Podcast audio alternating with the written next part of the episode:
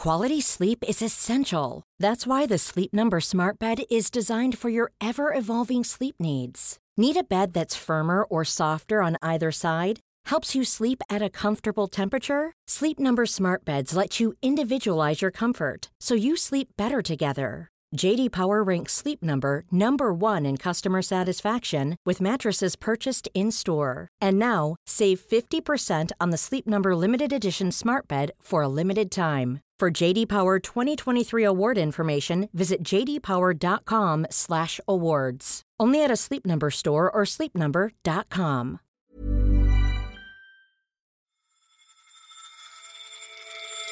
Despite the pandemic, house prices across the world are soaring. What's driving this boom from the blue, and how long can it last? You're listening to Money Talks on Economist Radio, our weekly podcast on the markets, the economy, and the world of business. I'm Simon Long, an editor at The Economist, and coming up on today's show, with sleek apps, cool ads, and low fees, fintechs have done their best to distance themselves from the staid old world of banking. So, why are some now jumping through hoops to become banks themselves? The head of the OCC is saying, you know, come on in, the, the water's fine to all of these fintech banks, suggesting that he's quite keen to embrace these new business models. And in the 1980s, the fizzy drinks business was at its most sparkling. We reflect on the life of Donald Kendall, the legendary CEO who set off the Cola Wars. In one corner, call it the red corner, we had the veteran champion, Coca Cola. And in the blue corner, we had the underdog, Pepsi. Became a cultural phenomenon.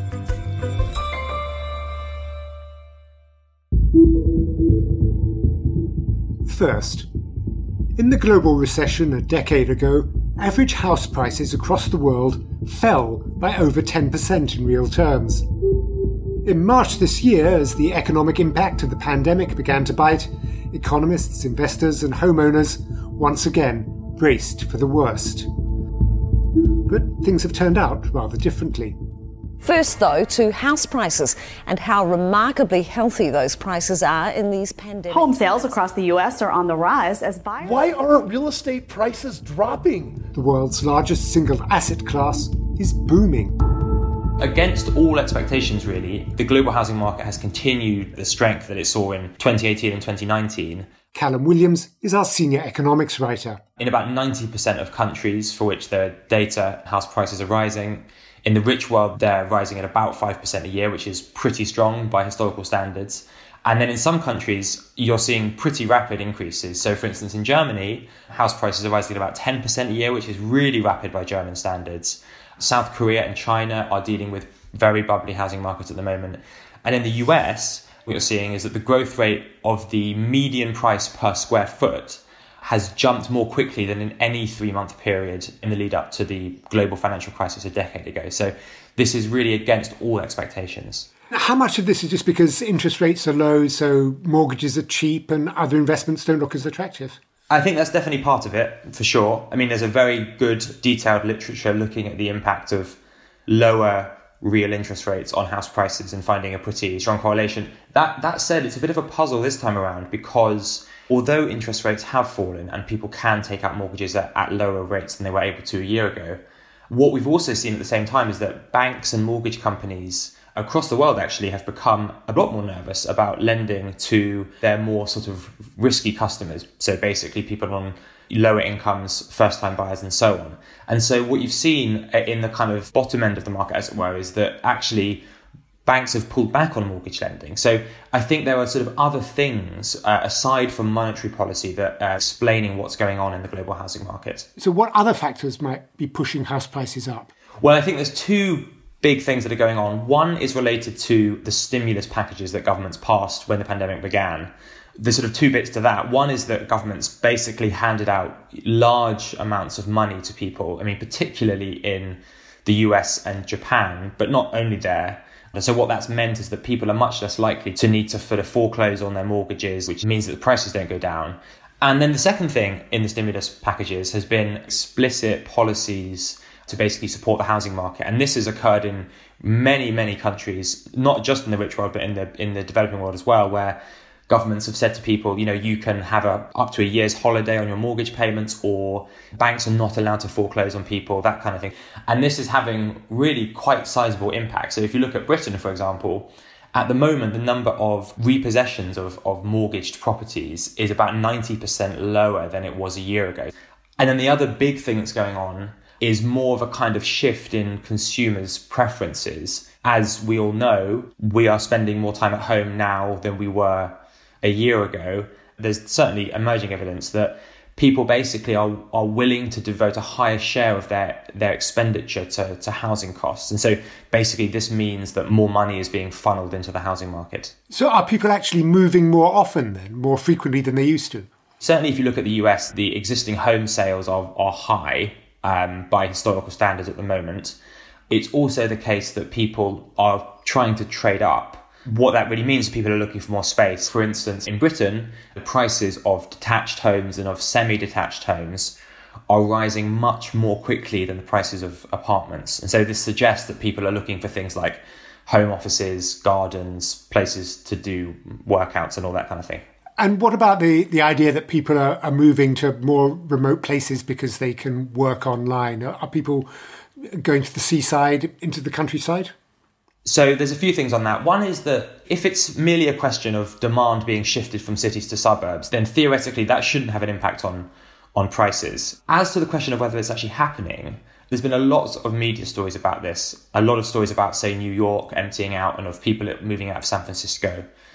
It is true that the New York and San Francisco property markets are doing the worst in the US at the moment, but generally, there's not that much evidence of a big shift towards suburbs. If you look across the US as a whole, the house prices in the suburbs are increasing pretty much as quickly as house prices in urban areas. So at the moment, I think cities still kind of hold quite a lot of attraction for people, even if you know they're quite dense and, and you know and full of coronavirus. And what about the outlook, Callum? I mean, from what you say, if if interest rates are only part of it, I mean they're they're likely to stay low for some time to come, I guess. But governments can't continue to be as fiscally generous as they're being at the moment, can they? So.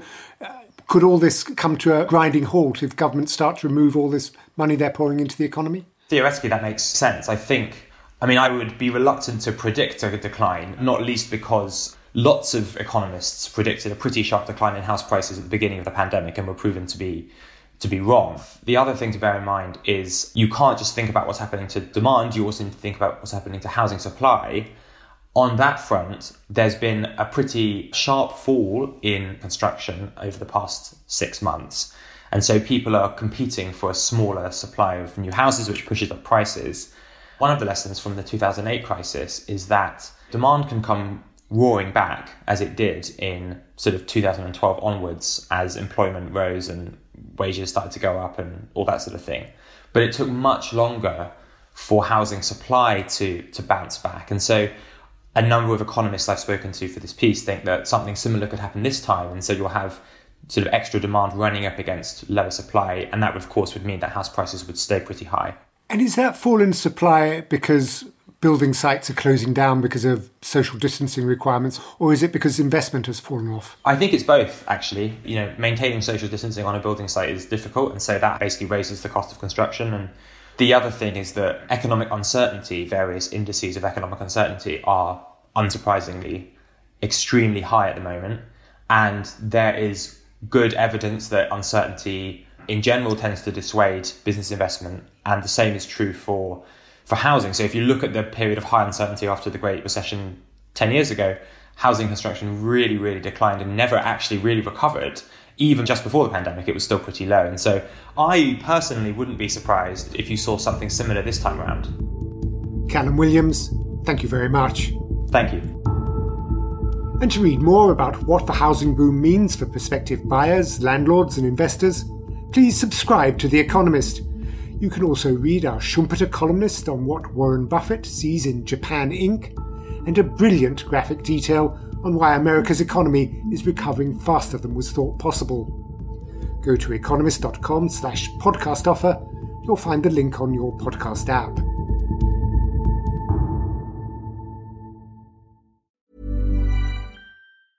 Hey, I'm Ryan Reynolds. Recently, I asked Mint Mobile's legal team if big wireless companies are allowed to raise prices due to inflation. They said yes. And then when I asked if raising prices technically violates those onerous two year contracts, they said, What the f are you talking about, you insane Hollywood ass? So to recap, we're cutting the price of Mint Unlimited from $30 a month to just $15 a month. Give it a try at mintmobile.com slash switch. $45 up front for three months plus taxes and fees. Promoting for new customers for limited time. Unlimited more than 40 gigabytes per month. Slows. Full terms at mintmobile.com.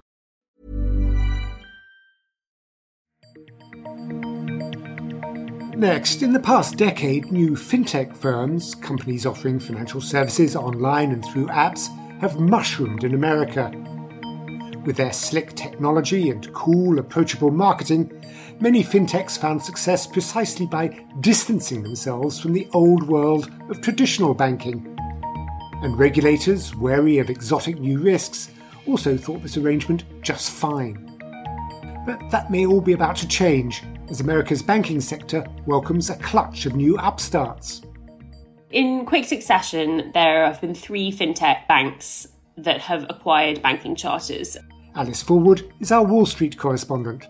For a very long time, few fintech companies have really been keen to be banks. There's been this class of fintech companies which we refer to as fintech banks, and they are trying to replicate some of the businesses that, that banks have typically dominated. So, for example, they'll open up checking accounts, they'll issue credit cards, and up until now, exclusively, those fintech banks have not been actual banks. They've always been partnered with an existing retail bank. All the fintech banks were, were seemingly quite happy with that model, you know, in part because then they were viewed as consumer tech companies, more valuable and more exciting. But over the past few months, three fintech companies have got proper banking licenses.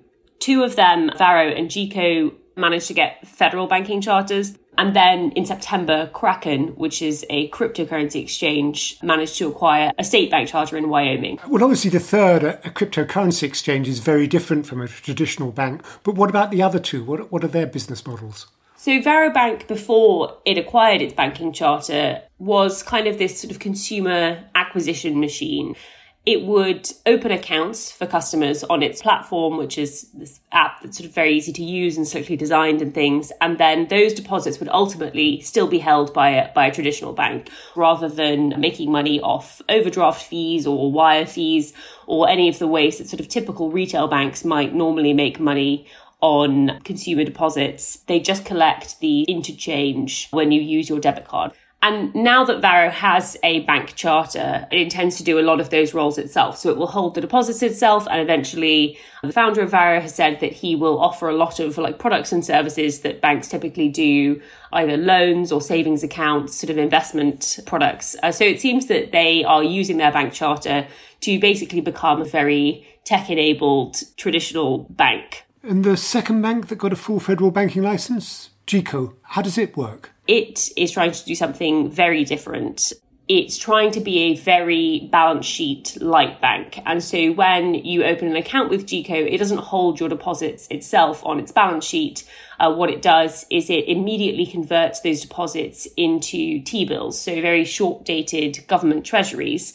And that means that you then get the returns from those T bills. So you'll get the interest paid on those products and at the same time will also be exposed to the risks associated with holding an asset rather than having your cash at a bank. So if the prices of T-bills go up and down, the value of your balance will also go up and down. Jiko says that it, it can be quite financially beneficial for customers because number one, they get the interest and number two, Jiko can remit any other payments that banks usually collect. And therefore those accounts yielded north of 3% last year. But for all of them, is it a, a kind of trade off between the opportunity of becoming bigger and doing more business with a banking license and having to face more stringent regulation? Yeah, so there obviously are pros and cons to becoming a bank. Uh, what the founders of Varo and Jiko talk about is having control over your business model, owning the entire process, on the other hand, you, you do become much more scrutinized by regulators, and the process of getting a banking license can be quite difficult. So, for example, Chime, which is the biggest fintech bank in America, its founder, Chris Britt, hasn't said that he, he will never become a bank, but he basically says that they are more of a technology company that's layered over a bank than wanting to be a bank themselves.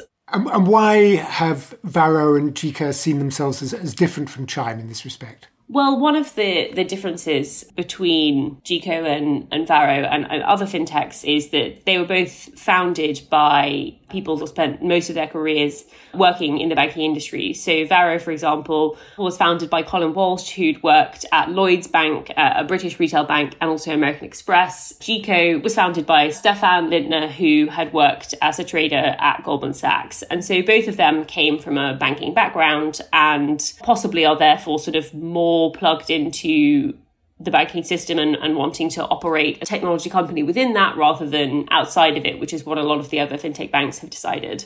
And how about the regulators, Alice? Are, they welcoming these fintechs with, with open arms? Has their attitude changed? So, for a while, regulators were understandably quite skeptical of fintechs in general, I think. And that is a sort of relic of the global financial crisis where regulators in general were not enthusiastic to introduce new, unusual business models into the banking system that they were already trying to, to stabilize.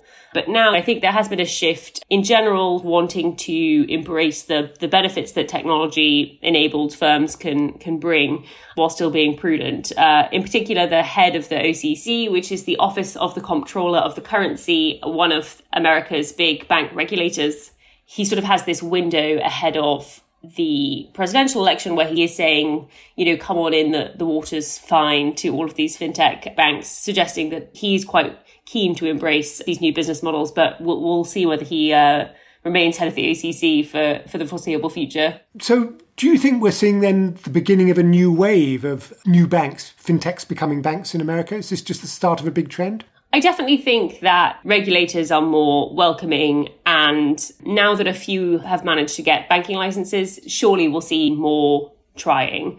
I guess the sort of big question is whether that matters for the big incumbents, whether these newfangled banks can, can compete aggressively with them. A lot of people in America have a very adversarial relationship with their banks, especially poorer people. Many of the fintech banks have been founded with the idea of not doing that, basically. And I see the appeal of them, but I do struggle to see how they will scale beyond a certain point and certainly how they'll make a lot of money beyond a certain point, which I think is why some other ones have now come at the problem by trying to become actual banks. The, the problem then is like, well, will they start to do all the things that banks do to make money because they are very profitable? So I would expect more to try. I, I, I wonder how successful they will all be.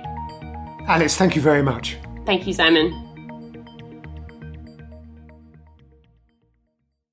And finally, in the 1980s, America went mad for fizzy drinks. The average American was drinking well over 40 gallons of the stuff a year. The battle of the brands to win over soda drinkers became the most epic rivalry in the history of American marketing. It was a cultural phenomenon. Our US business editor, Vijay Vaitheeswaran, looks back at the life of Donald Kendall, the man who sparked the Cola Wars. In one corner, call it the red corner, we had the veteran champion, Coca Cola. And in the blue corner, we had the underdog, Pepsi. During these Cola Wars, they went from having a, a low grade battle where they had been jousting for decades to an all out war. Chimp A will be allowed nothing but Coca Cola. Chimp B will be allowed nothing but Pepsi. Trying to one up each other.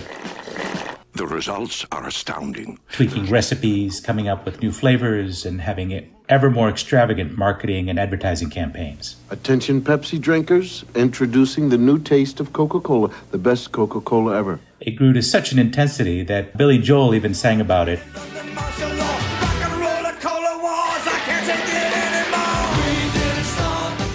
And credit for all that goes to Donald Kendall, PepsiCo's legendary former boss, who died on September 19th at the age of 99.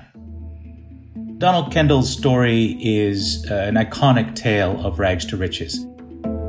He started on the bottling line at Pepsi, but he had a gift. He was charming, he was a great salesman, and by the age of 35, he had become Pepsi's top sales and marketing executive.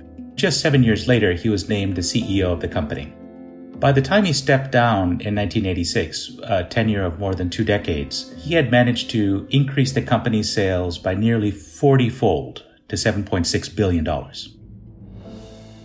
There were three things that made Don Kendall uh, an extraordinary corporate leader strategic vision, this principle of fairness that he brought to his leadership, and the third, of course, was his marketing flair he made a daring acquisition just a couple of years after he took over as boss of Frito Lay, which is a, a, leading company selling salty snacks, potato chips, and such. And that acquisition has given Pepsi an advantage in terms of diversification that persists to this day. Last year, Pepsi's revenues were $67 billion globally, dwarfing Coca Cola's 37 billion in sales. Long before Black Lives Matter and the current uproar about corporate racism. He named African Americans to top corporate jobs, making Pepsi the first big American company to do this. And it even prompted a boycott by the Ku Klux Klan, and he stared them down by naming additional African Americans to top jobs. The Cola Wars, at their heart, were about getting Americans and ultimately people around the world to drink more fizzy drinks. At the heart of this was a spending battle. In 1975, Coca Cola spent about $25 million in advertising, and Pepsi some 18 million. Ten years later, those figures had shot up to 72 million and 57 million, respectively. In 1995, Pepsi outspent Coke $112 million to $82 million. Among other things, they uh, brought in a new generation of drinkers. Pepsi branded itself the choice of a new generation. Whereas Coke tried to portray itself as the authentic original, the real thing.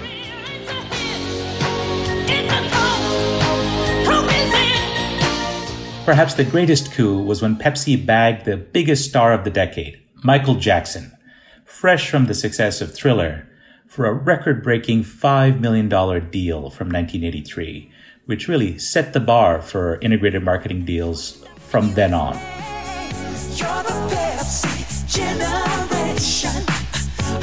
There were many skeptics who suggested that all this spending wouldn't pay off, but in fact it did.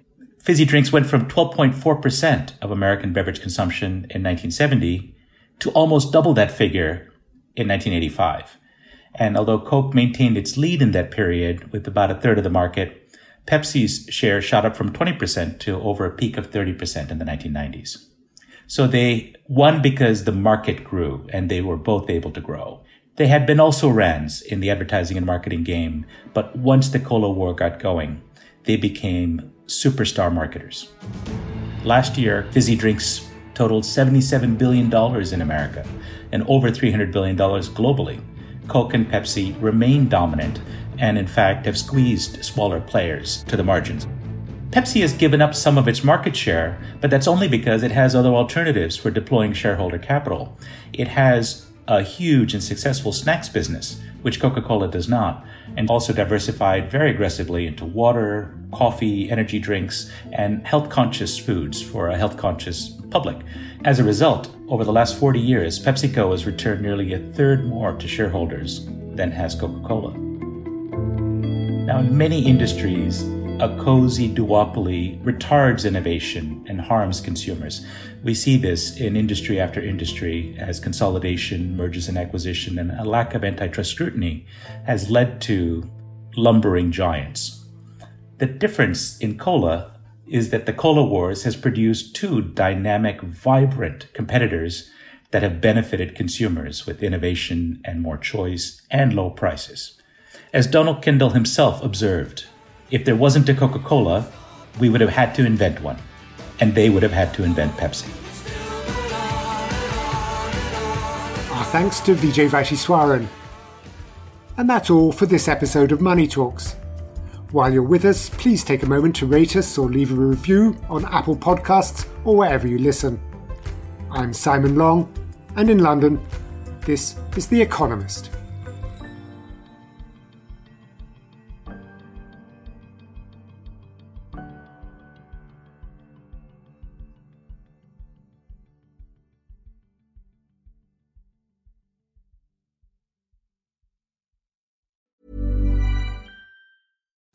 Imagine the softest sheets you've ever felt. Now imagine them getting even softer over time. That's what you'll feel with Boll and Branch's organic cotton sheets. In a recent customer survey, 96% replied that Bowl and Branch sheets get softer with every wash. Start getting your best night's sleep in these sheets that get softer and softer for years to come. Try their sheets with a 30-night guarantee. Plus, get 15% off your first order at bollandbranch.com. Code BUTTERY. Exclusions apply. See site for details.